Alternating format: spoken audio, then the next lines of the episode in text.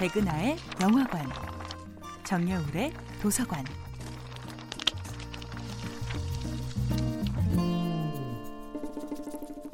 안녕하세요. 여러분들과 아름답고 풍요로운 책 이야기를 나누고 있는 작가 정여울입니다. 이번 주에 만나보고 있는 작품은 샬롯 브론테의 1847년 작품 제인 에어입니다. 제인 에어가 실수로 석판을 깨뜨렸다는 이유로 심각한 체벌을 받고 전교생이 보는 앞에서 심한 창피를 당한 뒤 잔뜩 움츠려 있을 때 친구 헬렌 번즈는 마치 괜찮아. 지금은 힘들지만 언젠가는 너는 꼭 괜찮아질 거야 라고 말하는 것처럼 무언의 미소를 보내줍니다. 폐결핵으로 죽어가고 있었던 헬렌은 빼빼 마른 얼굴에 움푹 들어간 눈을 하고 있었지만 제인의 눈에는 헬렌의 천사 같은 미소가 그 파리한 얼굴을 찬란한 광휘로 물들이는 것처럼 보입니다.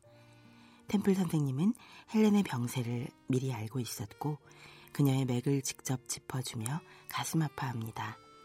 제인은 한 번도 가져본 적 없는 엄마처럼 상상 속에서만 그려보던 엄마처럼 자애로운 미소로 헬렌을 바라보며 말없이 눈물 흘리는 템플 선생님을 바라보고 그것이 바로 자신이 그토록 갈망하던 진정한 사랑의 모습임을 알아챕니다. 모두가 자신을 따돌릴 때 용감하게 자신에게 다가와 어깨를 안아주던 헬렌. 헬렌의 병을 알고 그녀의 얼마 남지 않은 삶을 안타까워하며 말없이 눈물 흘리던 템플 선생님의 모습. 이 두 가지가 제인 에어로 하여금 함께 있음의 아름다움과 당당하게 홀로 서기의 소중함을 가르쳐준 아름다운 몸짓이었습니다. 헬렌과 자신을 꼭 안아주고는 뒤돌아서며 눈물을 훔치는 템플 선생님을 제인은 이렇게 묘사합니다. 선생님은 헬렌을 나보다 좀 더 오래 안아주었다. 선생님은 헬렌을 좀 더 안타까워하며 놓아주었다. 선생님의 시선이 문까지 따라간 쪽은 헬렌이었다. 선생님이 두 번째로 슬픈 한숨을 내신 것도 헬렌 때문이었다.